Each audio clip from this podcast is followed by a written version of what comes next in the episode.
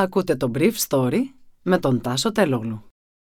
Χορηγός του Brief Story είναι το Avra Carbo. Avra Carbo, το ανθρακούχο φυσικό μεταλλικό νερό για να απογειώσεις κάθε στιγμή. Καλημέρα σας.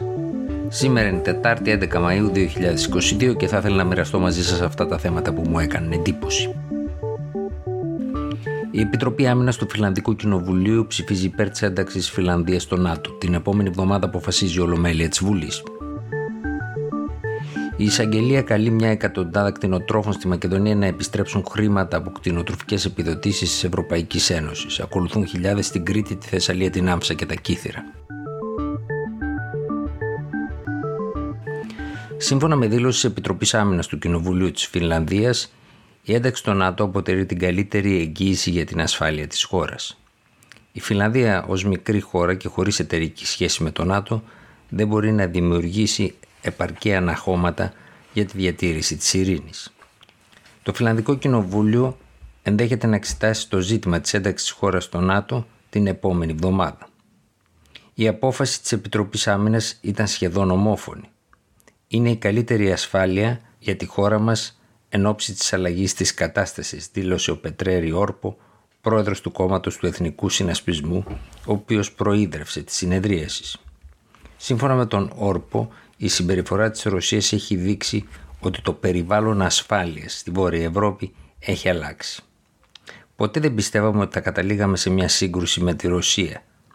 Τώρα έχουμε δει πως η Ρωσία θα μπορούσε να διαξαγάγει ένα ξεχωριστό πόλεμο, είπε ο Όρπο. Η αλλαγή της εικόνας απειλής επιβάλλει μια ισχυρότερη στήριξη της Φιλανδίας. Γνωρίζουμε ότι η Ρωσία είναι αντίθετη στην επέκταση του ΝΑΤΟ στη Φιλανδία.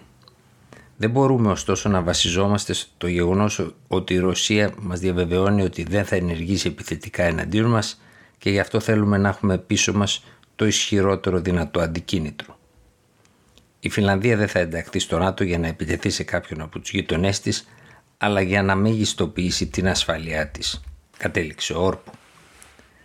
Εν τω μεταξύ, ο πρόεδρος της Αριστερής Συμμαχίας, Λι Άντερσον, είπε σε τοποθέτησή του ότι μέχρι στιγμής τρεις βουλευτές του κόμματός του έχουν δηλώσει ότι θα ψηφίσουν υπέρ της ένταξης της Φιλανδίας στο ΝΑΤΟ. Ο Άντερσον δεν έχει ακόμα εκφράσει την προσωπική του γνώμη εξαιτίας του διχασμού που υπάρχει στην κοινοβουλευτική ομάδα της Φινλανδικής Αριστεράς. Χθες όμως σημείωσε ότι η μεταβαλλόμενη κατάσταση της πολιτικής ασφάλειας αντικατοπτρίζεται και στο κόμμα μας και στους ψηφοφόρους του κόμματός μας. Πιστεύουμε ότι είναι καλό που οι εκπρόσωποι μας μπορούν να ψηφίσουν σύμφωνα με τις δικές τους απόψεις και κατά συνείδηση, κατέληξε ο Άντερσον.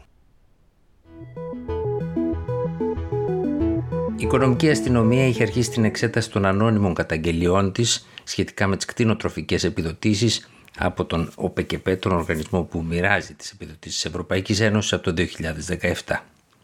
Η Ένωση είχε παρατηρήσει με τις υπηρεσίες της ότι συχνά οι υγιές και τα βοσκοτόπια με βάση τα οποία επιδοτείται το ζωικό κεφάλαιο στην Ελλάδα ήταν πολύ περισσότερα στα χαρτιά από ό,τι στην πραγματικότητα. Το 2014 βρέθηκε η λεγόμενη ενδιάμεση τεχνική λύση. Αν δεν είχες γίνει, νίκιαζες σε ένα άσχετο μέρος, παραδείγματος χάρη στην Πίνδο, και έτσι εμφάνιζες στη γη που σου έλειπε. Το πρόβλημα είναι ότι σε αυτή δεν έβοσχε σχεδόν τίποτα.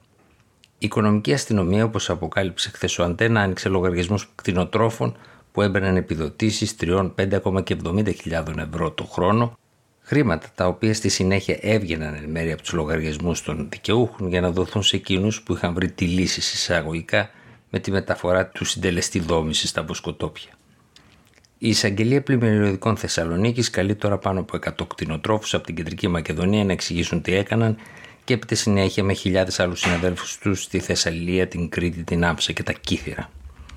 Ένας τουλάχιστον πρόεδρος του ΠΚΠ, του οργανισμού που μοιράζει τις ευρωπαϊκές επιδοτήσεις, έχασε τη θέση του επειδή θέλησε να τα βάλει με το σύστημα αυτό, ενώ άλλα στελέχη του οργανισμού που συνδέονται και με βαφτίσια εγωπροβάτων το Πάσχαλα και εισαγωγές γάλακτος από γειτονικές χώρες που βαφτιζόταν ελληνικό, φαίνεται ότι είναι αναμεμειγμένα στην υπόθεση και θα κληθούν σύντομα από τους εισαγγελείς. Οι δύο πρώτοι υπουργοί Γεωργίας της Νέας Δημοκρατίας, Βορύδης και Λιβανός, δεν τόλμησαν να τα βάλουν με το σύστημα το οποίο φαίνεται ότι επιχειρεί να ξεκαθαρίσει η τωρινή ηγεσία του Υπουργείου υπό τον Γιώργο Γιωργαντά. Εκείνος άλλαξε πριν από ένα μήνα το σύστημα διανομής των επιδοτήσεων που ελέγχονται τώρα απευθείας από τον ΟΠΕΚΕΠΕ. Ήταν το Brief Story για σήμερα Τετάρτη, 11 Μαΐου 2022.